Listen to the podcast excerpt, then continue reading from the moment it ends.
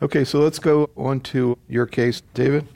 Okay, this was a 42 year old man who presented with a focal motor seizure of his right upper extremity and was found on imaging to have a non enhancing left parietal mass.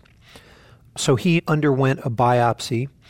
The pathology was a low grade oligodendroglioma, 1P intact. So he had a low grade lesion. What about the chromosome findings? When we look at oligodendrogliomas, and these data have been sorted out most definitively for patients with grade 3 gliomas, but patients with grade 3 gliomas who have chromosomal deletion of 1p and 19q have both a better prognosis and better responses to either radiation or chemotherapy.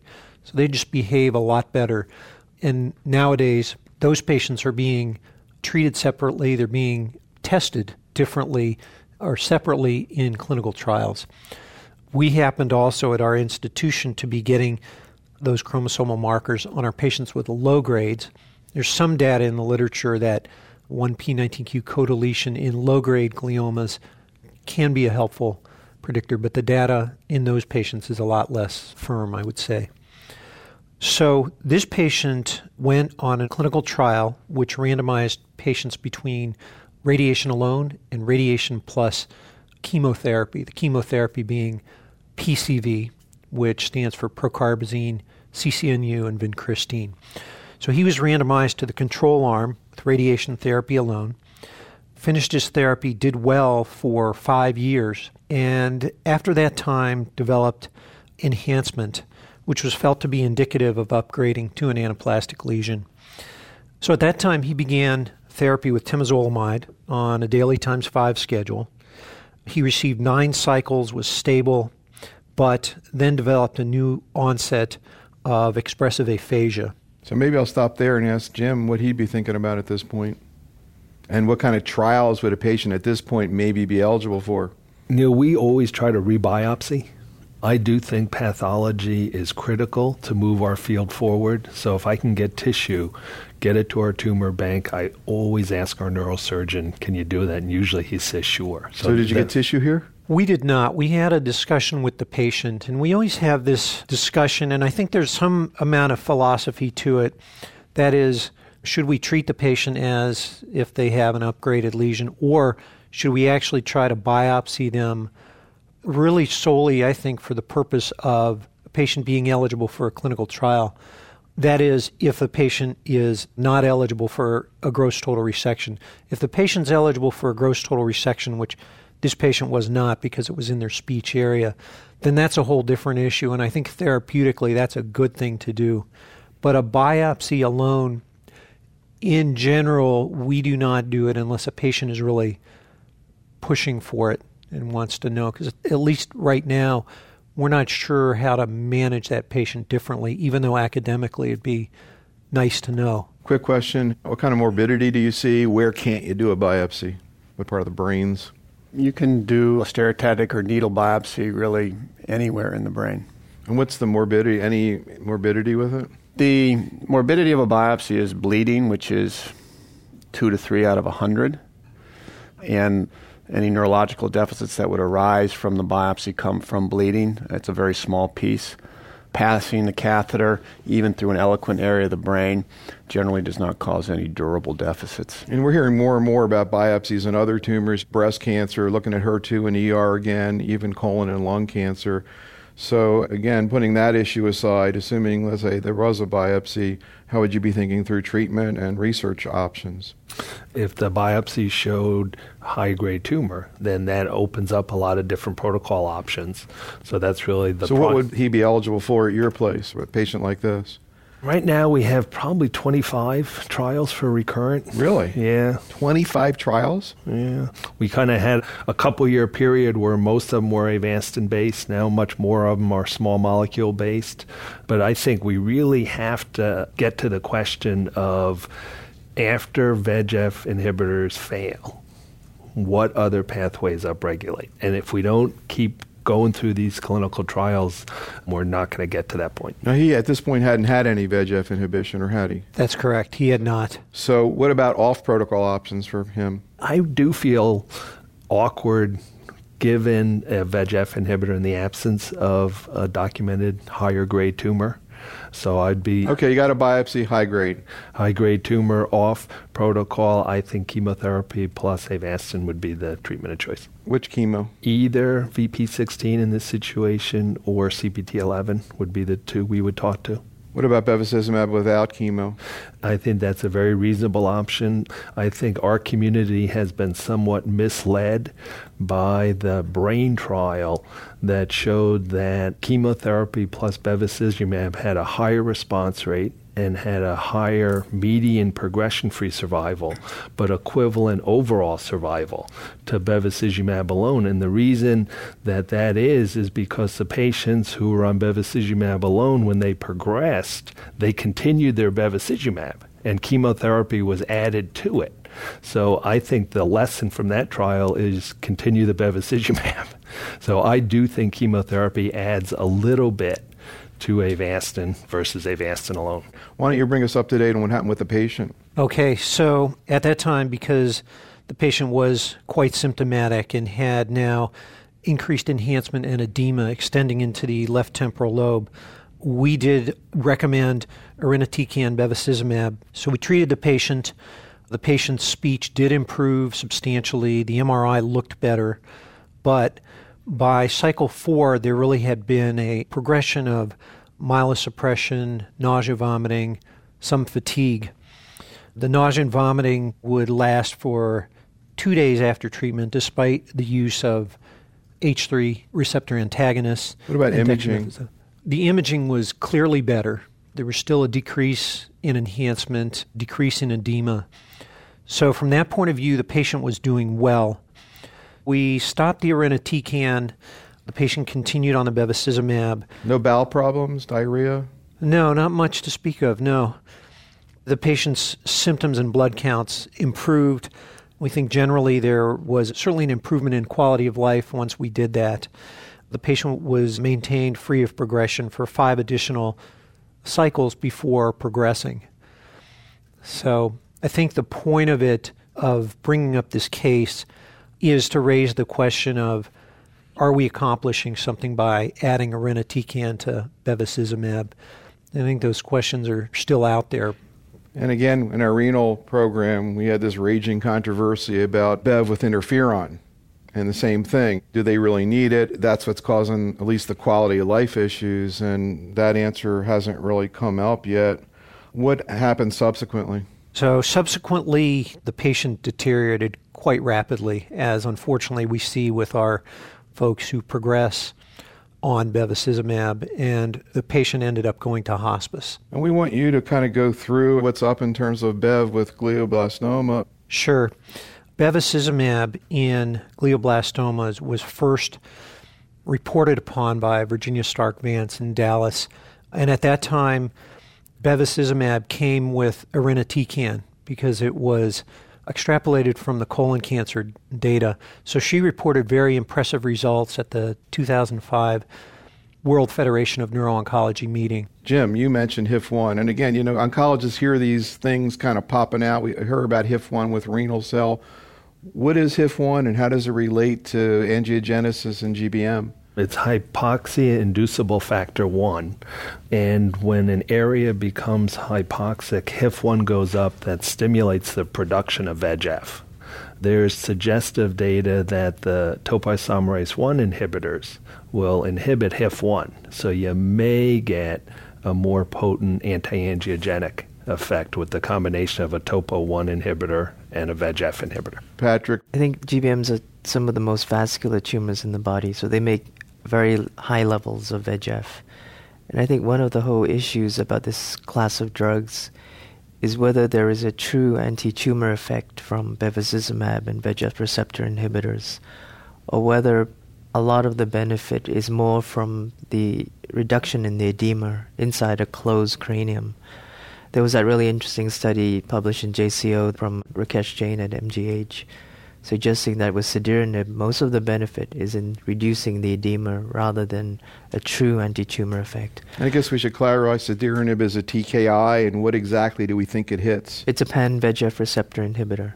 But having said that, I think we all have patients who are treated with bevacizumab who are a year or sometimes two years out. And it's hard to imagine that just an anti-edema effect produces that kind of benefit. So there probably is some anti-tumor effect as well. Can you kind of talk more about the clinical trials we have in Bev? Sure. So the first set of trials was done in patients with recurrent glioblastoma. After the initial report, a couple of studies headed up by Dr. Vredenburgh came out and documented response rates up to 60% and six month progression free survivals of 40 to 50%. So this was certainly very impressive given our historical data where response rates are typically 10% or less. So this led to a number of other trials. There was a study initiated by Dr. Cloughesy and a group that looked now at single agent bevacizumab compared to bevacizumab plus irinotecan. This was a randomized phase two trial, and at least the early data show that with combination therapy there is perhaps a little better response rate, a little better progression free survival, but there's at least from what we know, there does not seem to be a benefit in regards to overall survival. So I guess my take on that is that we really don't know of any chemotherapy adding to bevacizumab. There have been a number of other combination studies that have been reported using multiple cytotoxics and other targeted therapies. And I think the bottom line on all of those is that, and these are all phase two trials, they're interesting, but they do not appear to have a striking improvement compared to what we think of seeing with bevacizumab alone. How much toxicity did you see in the trial by bringing in irinotecan in this patient population? Yeah, so probably the most significant finding was that about 15% of patients had to come off study in the combination arm, whereas in the single arm with bevacizumab alone, it was single digit, somewhere around 4%.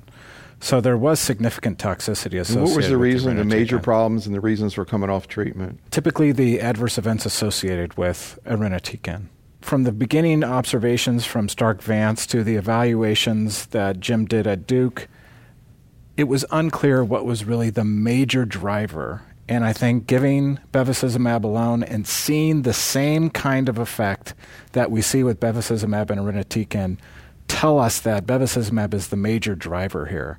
The other thing is it's unusual, if not, I think now we're coming up with a couple of other tumor types where we're seeing this but for the most part, bevacizumab's benefit was not seen alone in other solid tumors. This is a setting where it's clearly seen alone. And that means there's a unique opportunity here with regard to VEGF inhibition in glioblastoma. That's why I brought up the renal and ovary because they see that kind of thing. Right. But right now, and we'll get into this more in terms of non protocol management, Tracy, if you're going to use Bev outside of a protocol setting in a recurrent situation, are you generally going to use chemo? Are you going to use irinotecan, or are there times you'll just do Bev alone? I think that we don't know the answer, and certainly do it both ways. I think for older, fragile patients, often we'll use bevacizumab alone. Tom?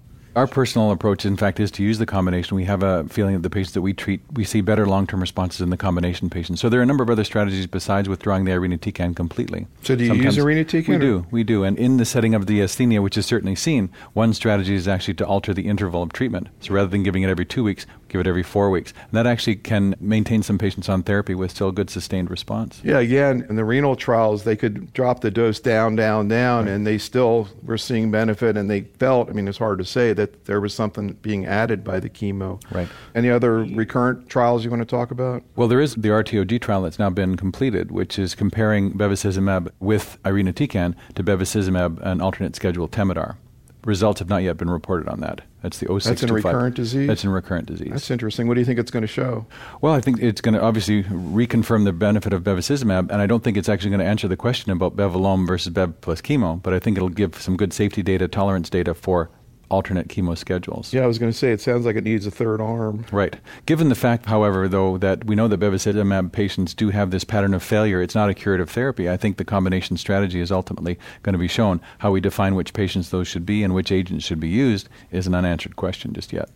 There have been a few single agent bevacizumab studies reported recently. Kreisl and the group at the NCI reported a phase two single arm study in which they saw response rates of about 35%, progression free survival. RECIST, 35%? Yes, although no, there these was are Macdonald. Right. No, they use Well, they modified use Levin Levin. criteria. Modified Right. lemon is what Levin. percent shrinkage do you need for a response? You need to say that looks pretty good. really? There's not a number. but you know It's what's that? No, there isn't a number. Really? And No, how do you isn't. differentiate edema resolution, Patrick, from tumor regression? So all the old criteria don't look at edema; they just look at contrast enhancement, and Hmm. that's one of the big problems right now. Is that the old criteria are obsolete. So there's an effort to try and propose a new criteria that looks both at the contrast enhancement as well as the non-enhancing tumor. Do you see RECIST type 30% shrinkage of tumor Of the enhancing tumor. with Bev? Yeah. Absolutely. The question is whether that's a real anti-tumor effect, and that's Right. the danger. Is we've always assumed that the contrast-enhancing margin is the tumor margin, and that change is a reflection of the disease burden. And in fact, given the fact that Bev has this effect on the permeability, that is really the cause of contrast enhancement. It's almost a false measure in the setting of that drug. Interesting. So you want to continue on in terms of the data sets we have? Yes. Let me move on to some of the trials that have been done up front. Given the data that looked quite promising for patients with recurrence, there have now been several studies for which there are early data in the upfront setting. So these are studies that look at our standard backbone of radiation temozolomide and have added bevacizumab to it. And a number of those are ongoing. But one of the ones that's been reported, again by Dr. Vredenburgh in the group, has shown at least very interesting early data and have proven the fact that at least this type of regimen is able to be added to radiation temozolomide. So the combination is feasible. The group at Duke has extended that to a study that looks at radiation temozolomide followed by post radiation temozolomide with both bevacizumab and irinotecan. So that again has shown that the regimen, the combination is feasible. There are no obvious unexpected toxicities from putting these drugs together. Some of the concerns that have arisen have been with wound healing. So these patients have undergone surgery, they may be on steroids, they've gotten radiation therapy. And I think for the people out in the community, it's going to be very important if this is used, and I don't think it should be off study. But if it's going to be used in the upfront setting, then first of all, the wounds have to at least visually be verified to be intact. But even in that setting, there can still be late wound dehiscence. And so that's a very important factor to look at and to be careful of. John, we, and again, in different tumors, hear about six weeks between surgery and Bev. Is that kind of the way it works here too, or how do you approach Yes, it? right. At least six weeks. And what about bowel perforation? Of course, intracranial bleeding. Right. Bowel perforation happens occasionally, certainly less than 5% of the time. Intracranial hemorrhage occurs also a few percent of the time. And most of the time, when it does occur, what we see is small, what we call petechial hemorrhages that are visible on MRI but are not symptomatic. There then is a small subgroup of patients with intracranial hemorrhage who actually have symptomatic intracranial hemorrhage. And of course, that's a very bad thing. So, is there a sense that the risk, because of course bleeding can occur without treatment, any sense about how much is from the Bev, or if at really all? not. It appears that the incidence with Bev or without Bev is pretty similar. So I think that is a toxicity that's been seen in clinical trials, multiple trials, that would not be considered to be a deal breaker in terms of offering it to these patients. Can you kind of just go through a little bit more about what the design of that study was and what they saw, and particularly the comparisons they made with, I guess, historical controls? Sure. These are the upfront studies. Radiation temozolomide with bevacizumab either started at the time of initial treatment. There was a different study that looked at it given only at the time of post radiation temozolomide. Again, the study from Duke that's added irinotecan to that. And the patients overall have done very well. Those, at least in one study, who have had MGMT promoter methylation, it's about 40% in the UCLA group, they appear to do better as we would otherwise expect. Better in general or more benefit from Bev? We don't know that yet. Their overall survival, progression free survival, appears to be better. But at the moment, we do not know the contribution of the BEV to that benefit. That'll actually be, and I think Dr. Vredenburgh will talk about the RTOG study that's going to be opening up, which will stratify according to, among other things, MGMT methylation status. And that may give us an indicator as to whether there's any interaction between MGMT methylation and bevacizumab benefit, if there is any. I have to say, when they showed the comparisons, I think there were two databases or historical controls.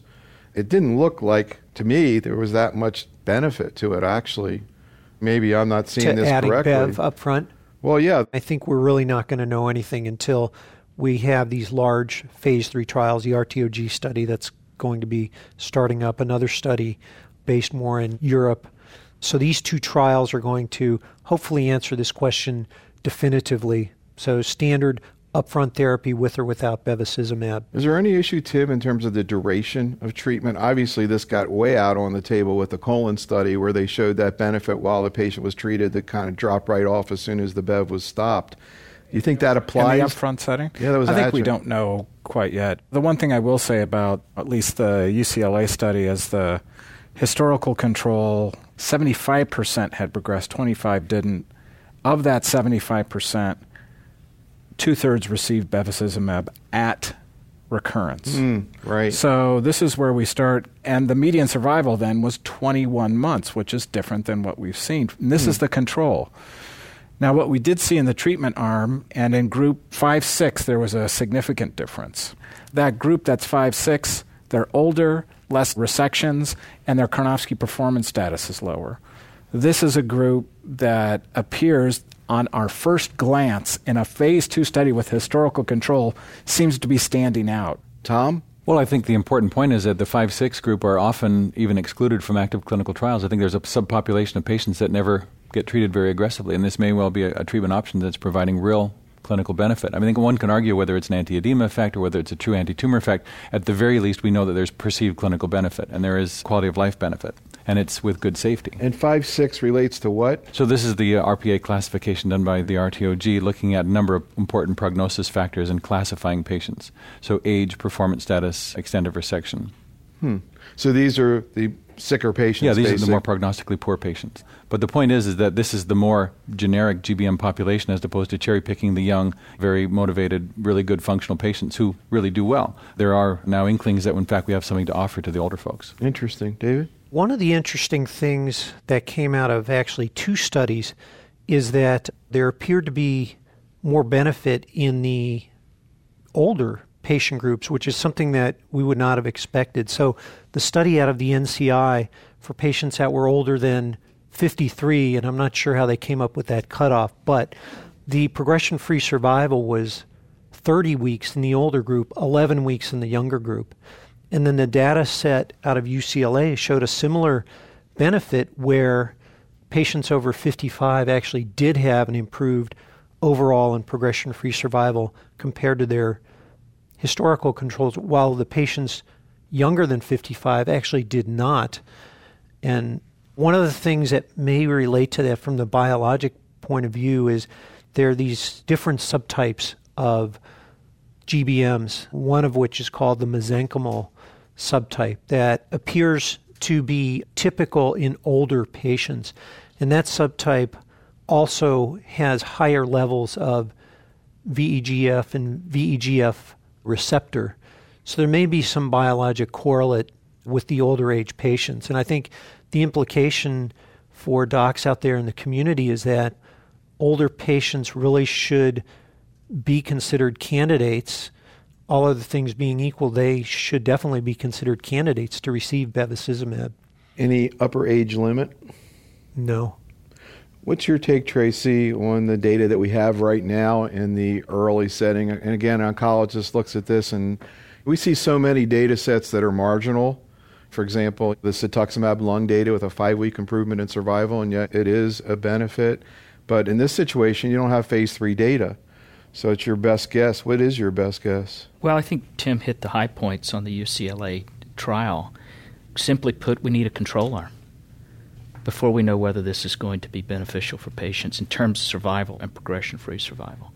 Unfortunately, we don't have very good measures of quality of life, and that's problematic because I think a big impact of this class of agents is on edema, is on neurologic symptoms, but we just don't measure those well. So, Jim, do most patients who receive bevacizumab with or without chemo progress while they're still on treatment or after? The median time to progression is in the four to five month range, so absolutely. And generally, is that the accepted approach in terms of off protocol therapy continue until progression? That's very controversial. We've kind of developed our set of guidelines that if the patient progresses within the first three months on BEV, stop because I think there is some concern about a more invasive phenotype, and those patients clearly have not benefited. If they're on it for longer than six months, then we will continue it at the time of progression. But it's an area we really need data.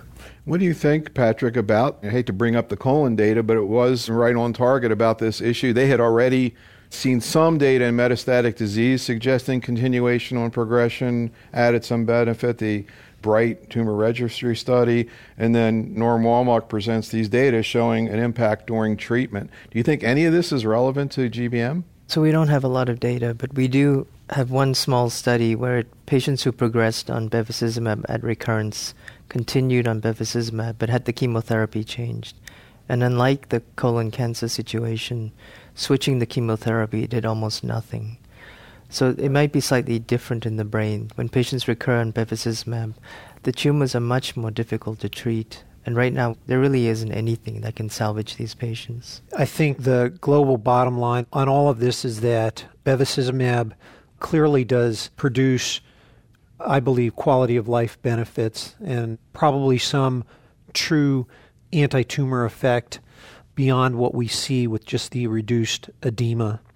I'm excited to see what these data produce over the next couple of years, especially in the upfront setting. And in terms of proteinuria, hypertension, same thing you'd expect normally? That's right.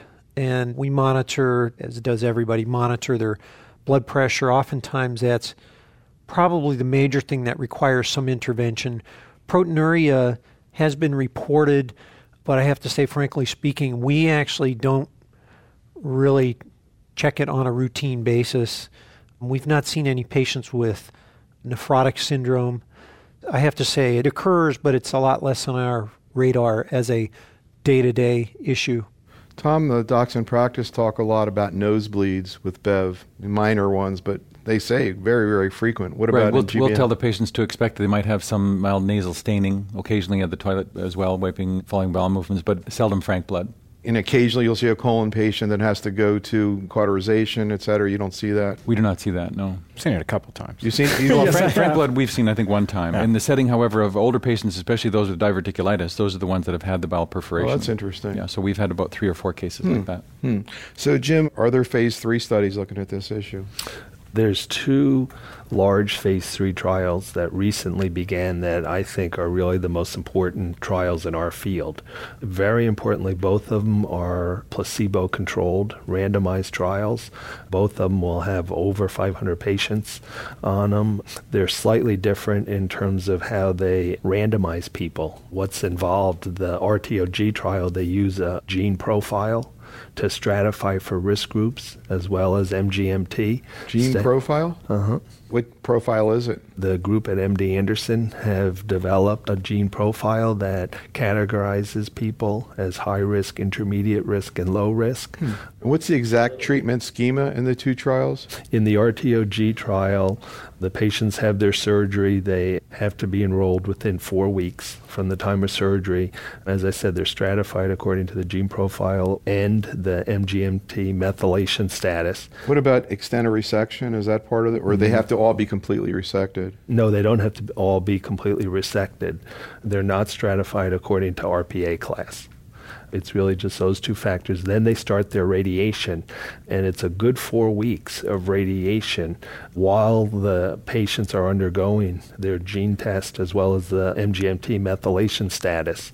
Once they get those back, then they start either the placebo or the bevacizumab. So it'll be well into the radiation therapy. So it's not really started at the beginning of radiation. So they're getting the temozolomide also, and Right. then the Bev comes Right. in once you get the data. Right. And how long is the Bev continued? In that trial, both after radiation, Temodar and either Bev or placebo are continued for 12 months. Interesting. And the other study? It's different. It's mostly a European Canadian study.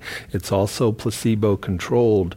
They're stratified according to RPA class as well as country that they're treated in. Those patients will start the bevacizumab earlier, ideally at the time of initiation of radiation therapy.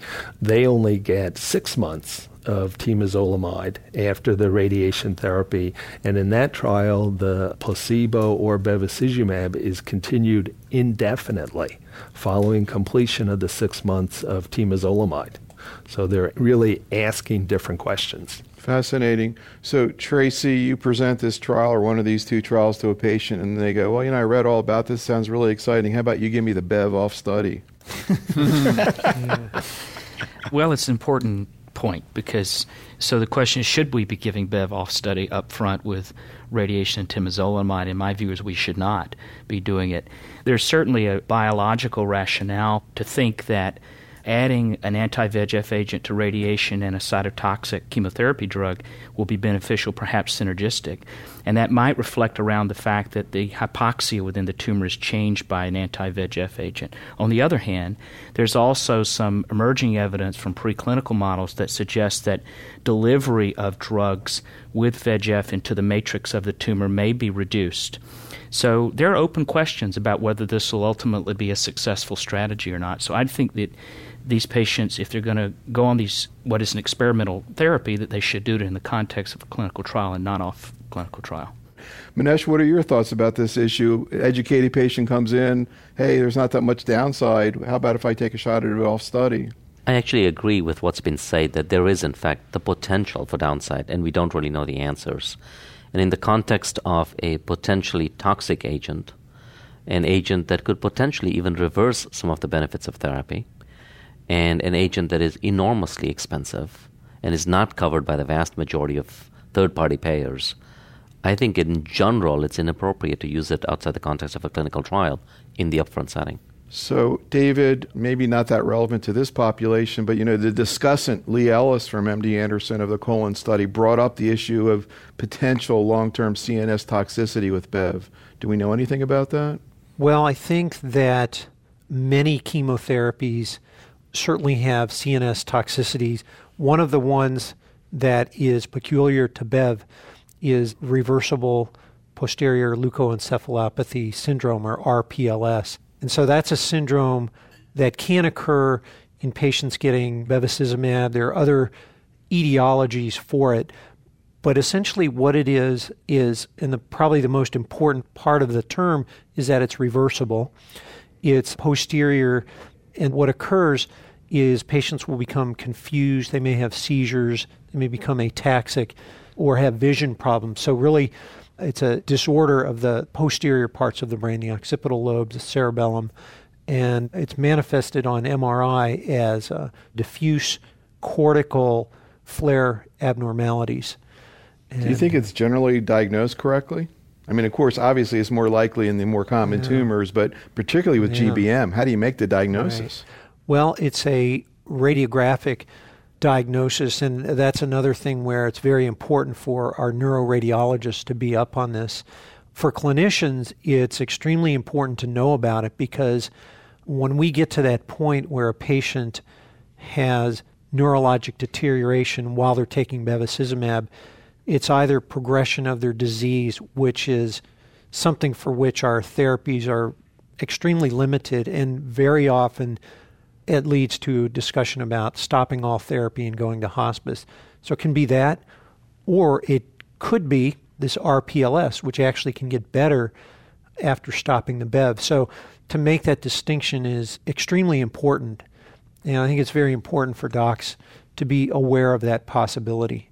So, you seen any cases of that? And do they have hypertension? Right, they're not typically associated with hypertension, although they can be. I don't think I've recognized a case. Not that I haven't seen one, Jim, but I do you think this might it. be happening or we're missing it? Oh, absolutely. We've had three cases. All three, the outside radiologist called it marked tumor progression with Wow. leptomeningeal. And it wasn't until they sent us the MRI and we talked to the family and said this is obvious RPLS. So, yes, I do think it's happening. I think people need to be aware of it.